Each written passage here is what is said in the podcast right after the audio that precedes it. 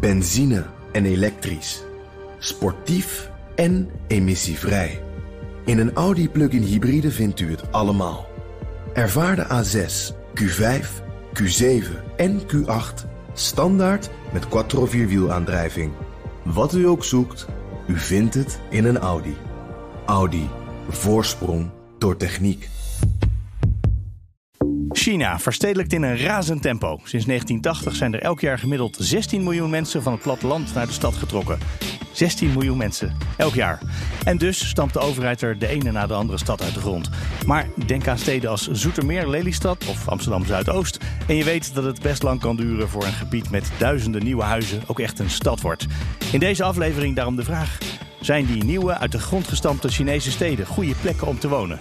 Mijn gasten in deze aflevering zijn Brechtje Spreeuwers, sinoloog en architect, en Marcus Appetzeller, oprichter van MLA Plus, een architectuur- en stedenbouwkundig bureau met vestigingen in onder andere Nederland en China. Ik ben Mark Beekhuis en deze podcast wordt mede mogelijk gemaakt door het Leiden Asia Center.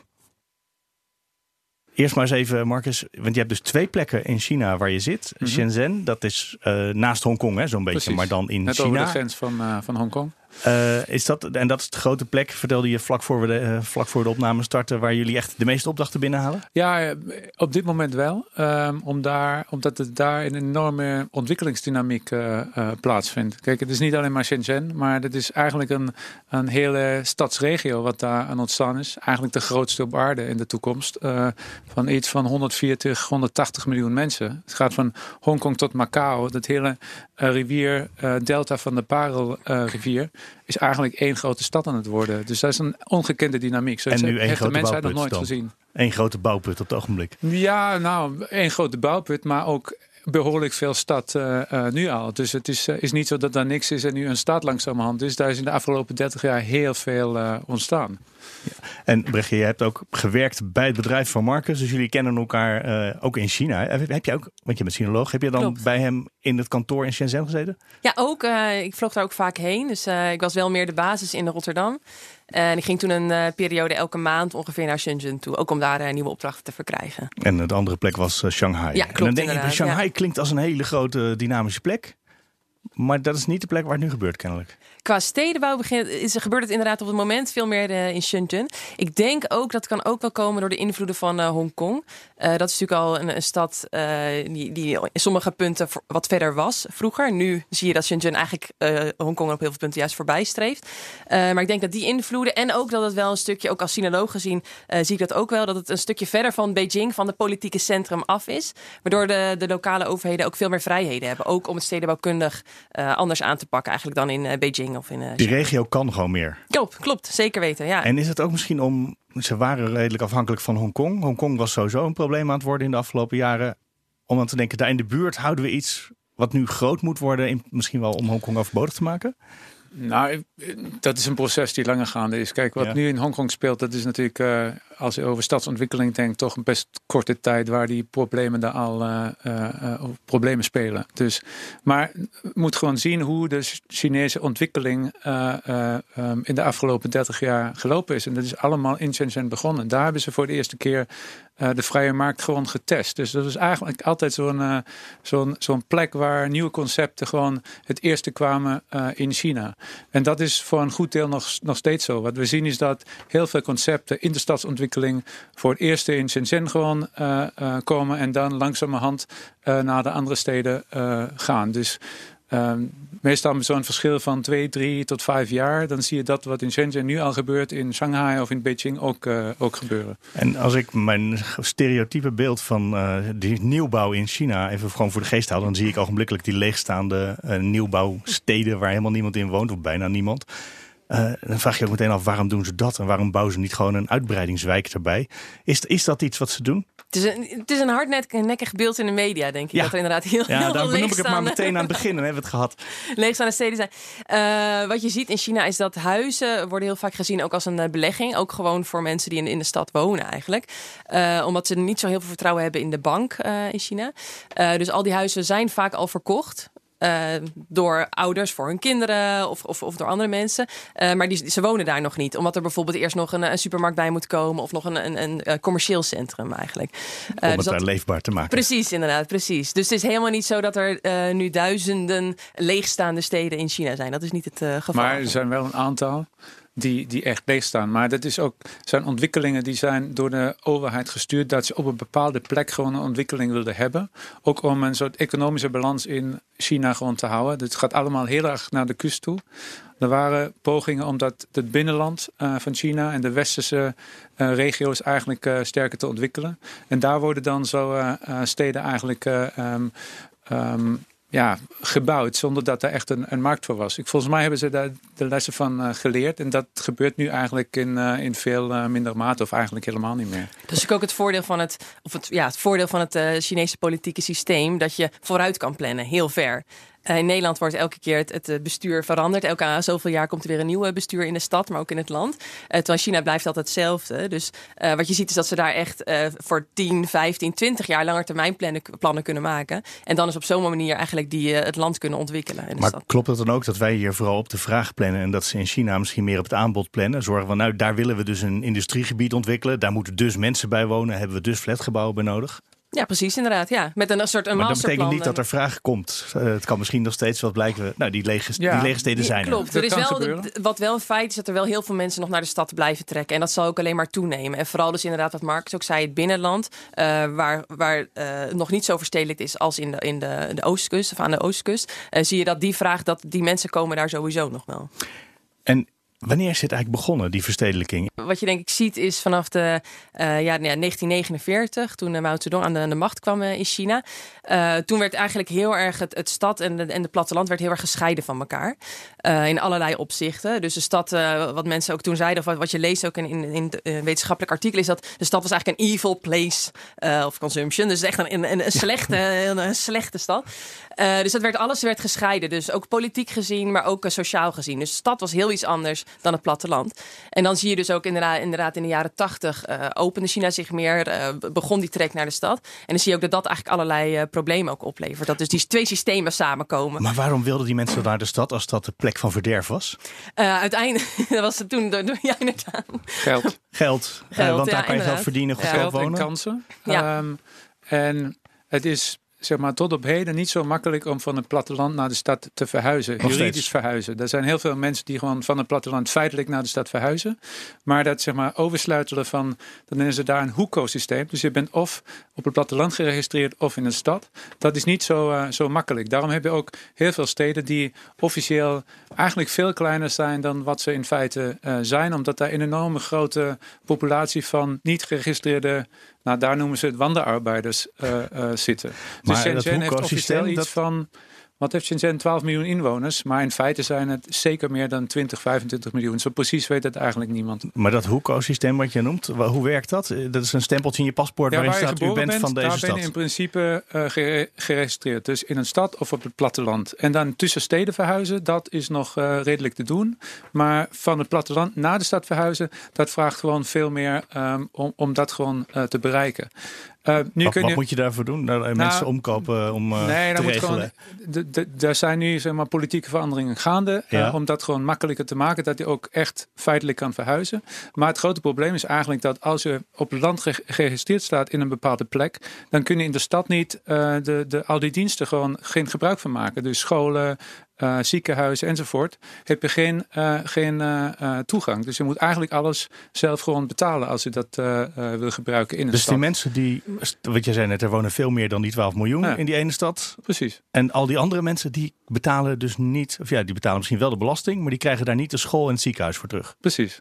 Die krijgen ze, wel, krijgen ze nu... terug in, in, die, in, in hun, die plek waar ze geregistreerd staan. In een dorp ergens uh, ja, ver weg van de grote stad. Op, maar, of 3000 ja. of 5000. Je ziet wel dat het nu politiek wel aan het veranderen is. Want uh, China heeft er heel veel baat bij dat de maatschappij dat het rustig blijft. En veel meer mensen beginnen daar nu over te morren eigenlijk. Van onze kinderen kunnen niet naar school. Terwijl we hier al vijf of tien of sinds de jaren tachtig bij wijze van spreken hier wonen. Uh, dus je ziet nu dat er volgend jaar is nu het plan wel om, uh, wat ze zeggen, 100 miljoen migranten toch nog een stedelijke hoeko uh, te geven eigenlijk. En dan gebaseerd dus op een puntensysteem.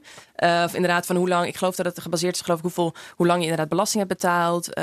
wat je werkverleden is, hoe lang je al werkt. En ik geloof opleidingsniveau. Dus als je genoeg punten hebt, dan kan je dus nu een stedelijke hoeko krijgen. Ja, maar, maar je kan zien dat zelfs met zo'n systeem dat eigenlijk probeerde tegen te houden dat mensen naar de stad verhuizen, ja. is het maar uh, amper gelukt. Mensen ik komen denk dat toch. heeft wel een effect. Um, kijk, nu is zeg maar. Uh, is de trek naar de stad uh, ietsje minder sterk dan dat misschien 15, 20 jaar geleden was. toen denk ik was het ook echt een enorm probleem dat op in, binnen heel korte tijd gewoon enorm veel mensen naar een stad toe kwamen. Omdat de hele infrastructuur daar gewoon totaal niet uh, op, uh, op ingericht was. Kan en dat, dat was... inmiddels wel? Want als die stroom van 16 miljoen per jaar aanhoudt. Het zal misschien nog geen 16, maar nu 12 of 10 miljoen zijn. Maar dan heb je nog steeds 10 miljoen mensen per jaar die ergens in een stad ondergebracht ja, moeten worden. Dat kan. Uh, is dat iets wat China dus probeert af te remmen? Terwijl het wel handig is om al die mensen in de stad te, te laten wonen? Nou, ik denk op meerdere punten. Ja, ze proberen het aan de ene kant te verspreiden, dus wel naar andere steden, wat, wat we ook al noemen aan het begin, dus in andere gebieden. Uh, aan de andere kant zie je ook dat er een soort van oplossingen door de mensen zelf gevonden worden eigenlijk. Dus bijvoorbeeld het fenomeen van urban villages. Uh, dat zijn eigenlijk, ja, het is een heel complex verhaal, maar nou, vertel.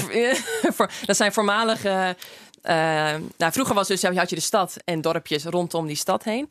Uh, toen ging op een gegeven moment ging de stad ging groeien eigenlijk. Dus ze hadden dus nieuwe grond nodig.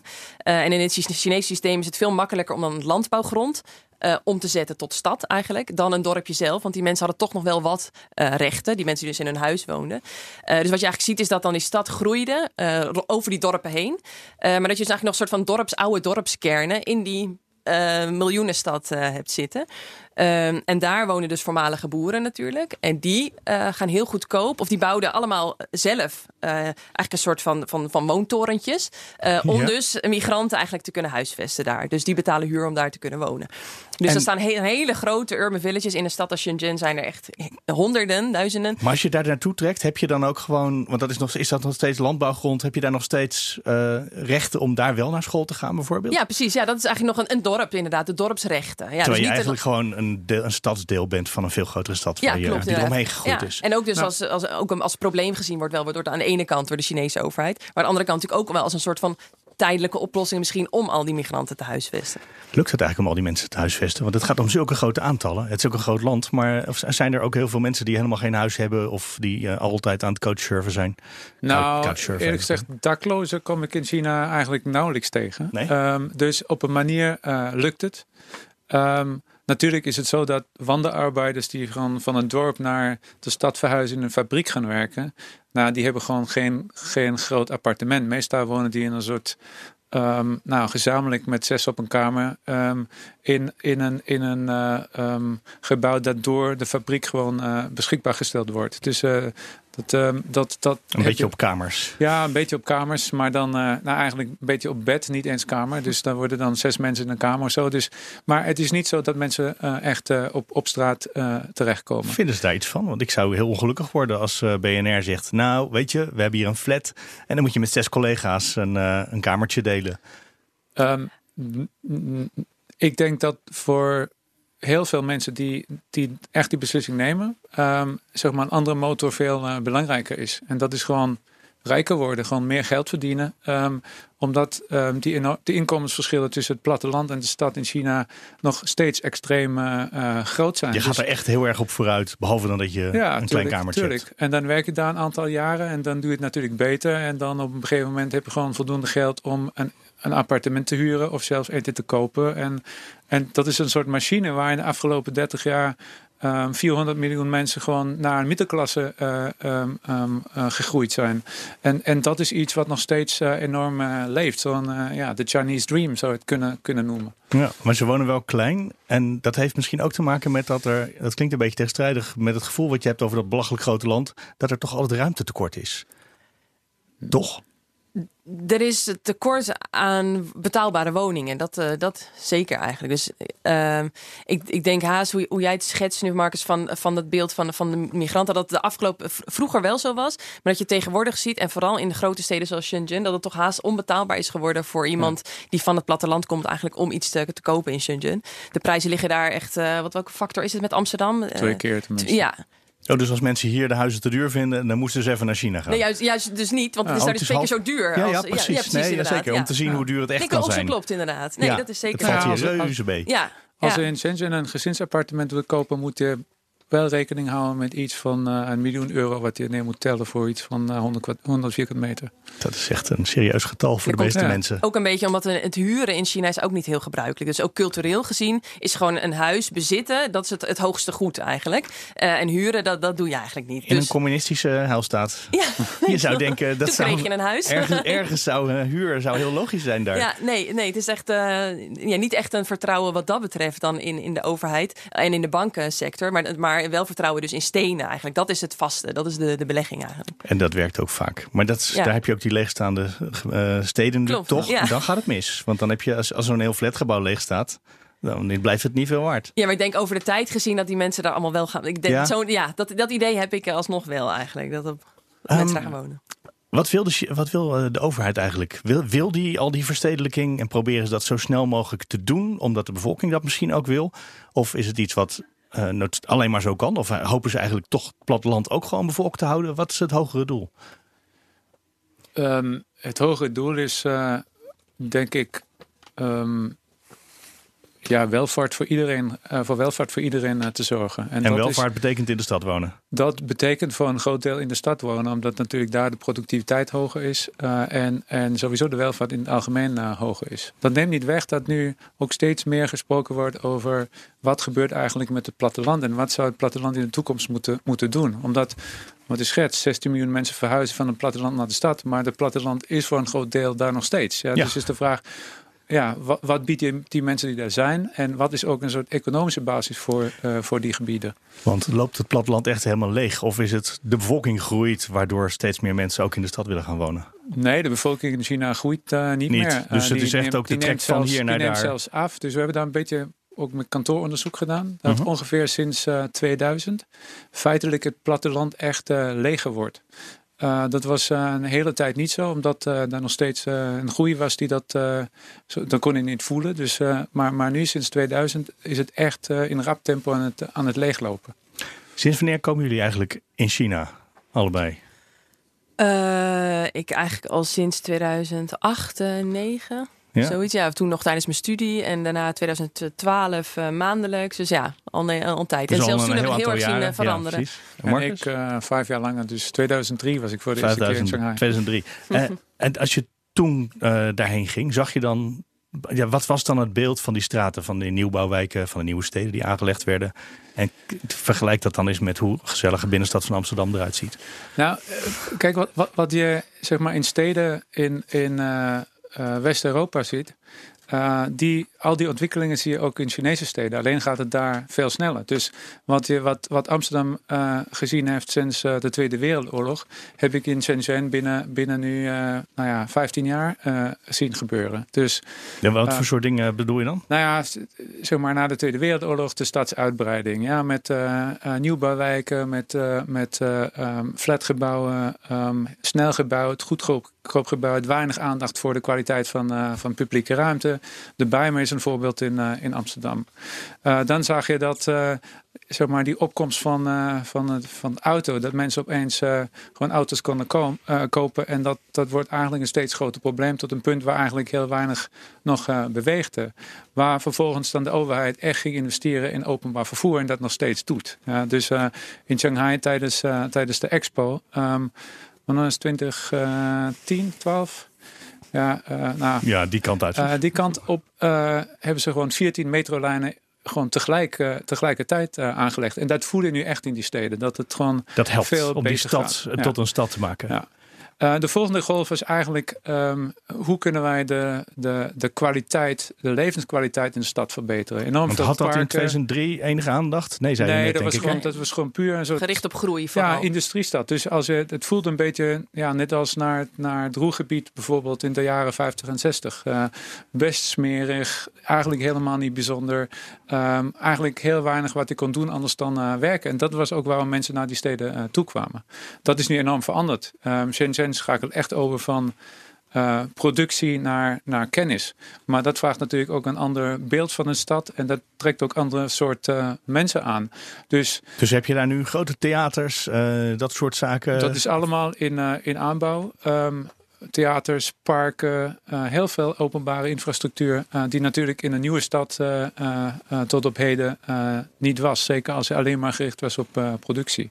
Je ziet dat die culturele identiteit, dat is dus nog wel het moeilijkste om eigenlijk in te vullen en, en te plannen. Dat zie je wel. Dus er komen heel veel inderdaad nieuwe, nieuwe theaters bij, grote culturele gebouwen, musea heel veel. Maar wat je ziet is dat het nog wel lastig is om dat dus eigenlijk versneld te vullen ja, met spullen. Dus eigenlijk dat wat wij met onze Phoenix-wijken en met Amsterdam Amsterdam Zuidoost of Bijlmer ook hier natuurlijk hebben gehad. Ja, dat het gewoon heel lang duurt voordat de Bijlmer best wel een prettige plek is om te wonen. Nee, klopt. En, maar de, de, woongebieden die gaan nog wel, die, die gaan goed. Maar ik bedoel juist het culturele aspect. Ja, dat is daar dat, dat is heel moeilijk om dat versneld in te voeren.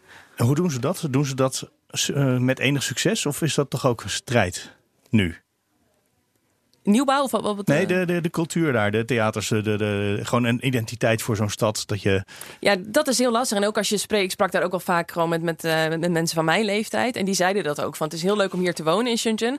Uh, er zijn heel veel kansen, maar het is eigenlijk een cultural desert, noemen ze het altijd. Dus het is gewoon eigenlijk helemaal niks te beleven. En daarvoor, dat is ook wel grappig om te zien, gingen ze dus wel nog heel vaak naar Hongkong toe om dat te zoeken. Voor een avondje uit ga je naar Hongkong. Precies, wat inderdaad, op die manier, ja. Oh, dus dat is, en, maar de, ik denk dat dat dus in de komende jaren ook gaat veranderen. Dus uh, ja, dus ja. Hongkong wordt eigenlijk elke, eerst was Hongkong echt het, uh, de grote broer en je ziet nu dat eigenlijk Shenzhen uh, die, die ja. rol overneemt. Is het? Ja, want jij beschreef net dat er hoeveel uh, miljoen, zei ik weer, een paar honderd miljoen had je het geloof ik over ja, mensen die daar wonen. 180 miljoen. Als daar kan je natuurlijk wel een redelijke culturele sector op draaiend houden. Ja, maar nou ja, net als, als wat, uh, wat Brecht uh, omschreef. Het is uh, gewoon, het is heel veel is daar gewoon allemaal nieuw. Dus en cultuur Um, als we gewoon aan de klassieke cultuur denken van theaters, uh, dan, dan heeft dat wel ook tijd om uh, zich te ontwikkelen. Wat we hier in Nederland zien, nou, dat is niet maar zo ontstaan. Dat is over ja, decennia of zelfs honderden jaren uh, maar, maar zie je dat al wel? Dat er in sommige van die steden, nou ja, zoals je uh, bij rap denk je aan een bepaald stuk van Amerika, ja. daar komt daar vandaan. Nou, dat, dat, dat zie je wel. Hm. Daar hebben, bijvoorbeeld in Shenzhen heb je een aantal dingen wat ze van volgens mij wel van de Amerikanen ook uh, gewoon overgenomen hebben. Dus je hebt heel veel themaparken. Dat was eigenlijk het eerste zeg maar, culturele aanbod wat in, wat in Shenzhen uh, was al uh, 15, 20 jaar geleden.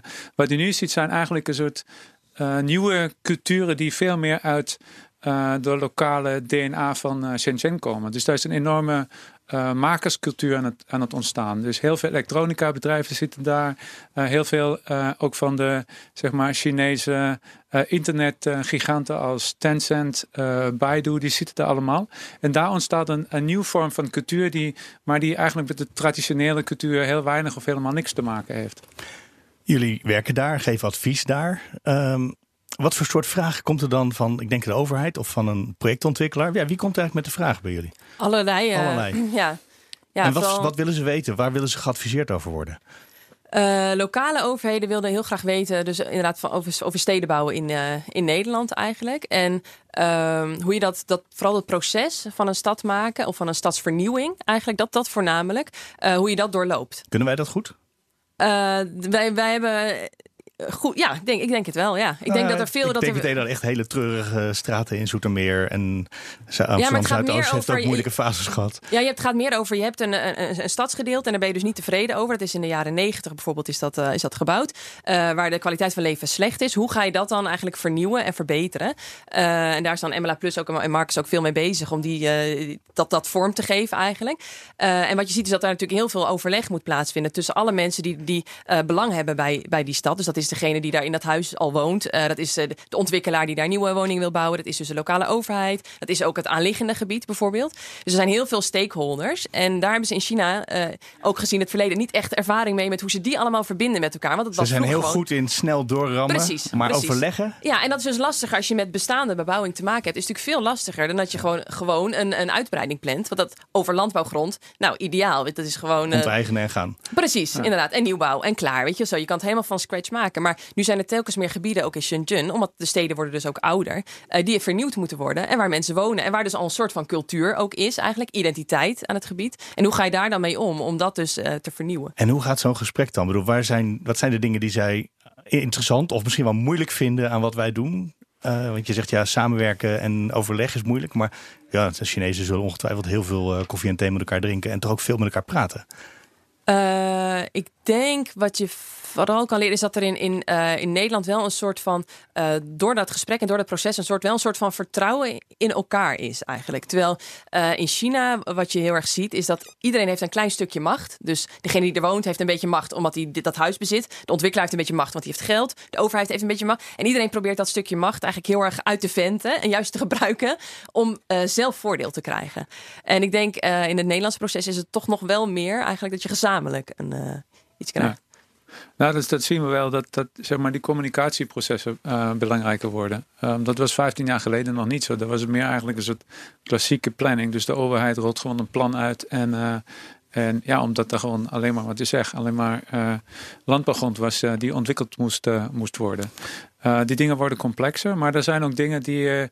Um, die, waar we hier helemaal niet mee bezig zijn. Um, maar waar wel onze benadering van projecten en hoe wij ook zeg maar, met steden omgaan. Want dat wel echt een, een meerwaarde is. Want hoe dus gaan wij, met onze steden om? Wat nou, wij zijn gewoon gewend met, met complexiteit uh, om te gaan. Mm -hmm. uh, en als je nu bijvoorbeeld in Shenzhen kijkt, um, dan hebben we het over dichtheden. Die, zijn, die, zijn in, die kunnen in Nederland, daar kom je nergens uh, in de buurt. Het aantal mensen um, per vierkante meter. Aantal mensen per vierkante meter. Um, hoogte van gebouwen. Ook de menging van programma's. Dus uh, uh, openbaar vervoer in de kelder. Uh, grootschalige uh, uh, retail op de begane grond tot zes verdiepingen hoog. Daarboven kantoren, woningen. en dan heb ik het over drie tot 500 meter hoge gebouwen. En dat levert natuurlijk een complexiteit op. Ehm, waar we denk ik met name in Nederland heel goed mee om kunnen gaan. Omdat stadsontwikkeling in Nederland eigenlijk ook uit het geschiedenis altijd best complex was. Ja, de waterproblematiek, hoe moet dit gewoon organiseren, hoe moet het allemaal uh, uh, werken. En ook die modellen die we daarvoor ontwikkeld hebben, die kun je nu niet één op één toepassen, maar ze, ze helpen je wel um, om, om zo'n problematiek um, daar een oplossing voor uh, te vinden. Je zei wel iets interessants dat we misschien in Nederland van China dan weer kunnen leren. Dat als je zo'n stad bouwt, dat je dan kan denken, nou, een winkel kan ook gewoon op de zesde verdieping zitten van een gebouw. In plaats van per se in de plint, of hoe heet dat ook weer, van een groot gebouw. Wat je daar dus wel voor nodig hebt, is wel een soort van concentratie aan hoogbouw. Die wij in Nederland eigenlijk allemaal niet hebben. En er wordt wel over gedacht hier ook inmiddels. Ik, ik, moet nog aan een anekdote. Ik, een, tijdje, een aantal jaar geleden, toen leidde ik ook een groep van uh, studenten ronduit van de Hong Kong uh, University. En die kwamen hier dus in Nederland. Dus ik had ze een soort van tour gegeven en een presentatie. En ook heel vaak in die presentatie benadrukt van ja, uh, er is heel veel woningnood in Nederland, onbetaalbaar en dergelijke. En toen moest ze ook heel hard lachen. En toen zei ze van, hè, maar, maar eigenlijk als ik om ons heen kijk, en ze waren ook in Amsterdam geweest, hè, eigenlijk als ik om, om, ons heen kijk, zien we eigenlijk alleen maar echte laagbouw. Dus in vergelijking met Hongkong is het. Waarom lossen jullie het niet even op dan? Precies, dus hun idee was, nou, doe ga gewoon de hoogte in, dan los je het gewoon allemaal op eigenlijk. Dat is toch makkelijk, weet je zo. Dus dat is al wel, wel goed om te zien, om het verschil in perspectief eigenlijk. Ik denk het is ook niet zo dat je gewoon alles wat, wat in China doet, één op één naar, naar Nederland kan uh, verplaatsen. Dus zouden wij dat niet aankunnen, een winkel op de zesde verdieping? Nou, dat zouden we wel kunnen, maar onze cultuur is gewoon uh, anders. Ja? En, en daar zijn wel ook um, winkelcentra waar winkels op de derde verdieping zitten, maar waar iedereen uh, zegt, nou dat, dat werkt gewoon hier niet, op, omdat mensen het gewoon ook niet gewend zijn. Uh, in, in een stad als Shenzhen of Hongkong is het vanzelfsprekend dat je als je iets zoekt, niet alleen maar op de begane grond naar iets zoekt, maar misschien ook op de tweede, derde, Je vraagt het adres en je vraagt welke verdieping. Ja, precies. Maar dat is ook een, een, een kwestie van, van een soort ontwikkeling van een urbane cultuur. En die is in Azië toch wel anders dan, uh, dan in, uh, in Europa. Wat kunnen wij wel van ze leren dan? Nou, ik denk dat wij in de toekomst nog heel veel kunnen leren. Want we hadden het grappige is, we hadden echt juist vandaag een gesprek bij mij op kantoor daarover. Dat wat we eigenlijk zien is dat, zeg maar, in de afgelopen 15 jaar was het heel veel gewoon kennis die wij al hadden, die wij hier opgedaan hebben, om die naar China te brengen en, zeg maar, in die Aziatische context uh, toe te passen. Uh, maar wat wij nu langzamerhand zien is dat wij steeds meer dingen in China gewoon doen waar wij zelf en ook in China niemand ervaring mee, uh, nog mee nooit over nagedacht, daar nog nooit over nagedacht. En nu kan het wel eens gebeuren dat het om gaat draaien. Dat we echt uh, dingen wat die hier nog totaal niet spelen, gewoon uh, um, uh, uit China gewoon hier overkomen waaien. Ik geef een voorbeeld. Ja. als ik nu um, bij ons um, voor ons kantoor op straat loop, dan is daar is het, is het echt stil. En ik ik vind het echt verbazingwekkend. En dat is simpelweg omdat zeker de helft van alle auto's inmiddels in Shenzhen uh, elektrisch zijn. Um, sowieso scooters waren altijd elektrisch. Ehm, dus je hebt opeens een soort stilte in de stad die wij hier eigenlijk nog, uh, nog helemaal niet. Uh, Onwennig niet zou het zijn, ja. Ja, precies. Maar dit is iets wat, wat natuurlijk hier ook langzamerhand uh, speelt. Um, of um, als je ziet hoe, hoe, hoe openbare ruimte eigenlijk daar eigenlijk nog een hele langzamerhand een hele virtuele laag overheen gelegd wordt. met alle soorten IT-gadgets en, en apps. Uh, die wij hier allemaal niet, uh, niet kennen, maar die daar ter plekke gewoon uh, al heel gebruikelijk zijn. Dus je hebt eigenlijk een heel andere manier om, om ruimte te gebruiken en ook een heel andere manier om ruimte te kunnen organiseren. Ook misschien dat zij wat driedimensionaler denken dan wij, want wij hebben heel erg de neiging om in plattegronden te denken. Nou, dat weet, dat weet ik niet. Of je, dat, ik, ik, nee. ik, denk meteen aan tunnels en over, over, heel veel voetgangersbruggen en inderdaad winkels op verschillende verdiepingen. Ja, maar dat, dat heeft meer met, met zeg maar de, de enorme verdichting hebben van wij nog niet programma's nodig. en mensen. Nee, ik, ik, ik ken geen enkele plek waar je dat in Nederland nodig zou hebben. Ik vind het zelfs in. Daar is een programma van de, van de overheid in Shenzhen om. Uh, dat noemen ze een underground development gewoon te stimuleren. Um, omdat ze het gevoel hebben dat het gewoon te druk wordt op straat. Maar ik moet eerlijk zeggen, vaak is dat niet echt noodzakelijk. Dat kan nog steeds. En je kan heel veel zeg maar, op de begane grond oplossen. Je hoeft niet noodzakelijk uh, de hoogte of de diepte in. Dat is in Hongkong bijvoorbeeld uh, anders. Ja, daar moet het bijna. Daar denk ik wordt, zou het heel moeilijk worden als iedereen alleen op de stoep uh, zou, zou lopen. Dus, maar het is gewoon een soort extreme conditie die je zelfs in Shenzhen op heel weinig plekken echt hebt aan het einde van de podcast. Dan ga ik altijd even terug naar de vraag waar we mee begonnen. Dat was vandaag. Zijn die nieuwe uit de grond gestampte steden in China een goede plek om te wonen? Zijn ze dat nu aan het worden? Of... Ja, ik denk zeker weten. Ja. Ja, dat is uh, ook vanuit, dat zie je nu ook. Er is vanuit de overheid gewoon nu ook echt veel meer aandacht voor uh, kwaliteit van leven. Uh, en ook hoe Shenzhen is opgebouwd. Dus met heel veel groen. Dat komt ook door het tropische klimaat. Maar heel veel groen en, en, en, en eigenlijk ook. Denk ik zeker dat het een, ja, een goede stad wordt om te wonen. Marcus nog? Ben ik met uh, Brechtje eens. Uh, ik denk zelfs dat uh, wij straks tegen die steden aankijken om echt van te leren hoe wij het hier hoe ook, leuk het beter kan kunnen zijn. doen. Ja. Nou, dan komen we echt het einde. Uh, als, dat wordt jaloersmakend binnenkort. We komen aan het einde van de China-podcast. Dank aan mijn gasten Brechtjes Spreeuwers en Marcus Appenzeller. De podcast wordt mede mogelijk gemaakt door het Leiden Asia Center. Deze podcast en alle afleveringen kan je terugvinden via bnr.nl slash China-podcast... of kijk in de BNR-app in iTunes en Spotify. En wil je reageren? Mail dan naar podcasts.bnr.nl. Tot over twee weken.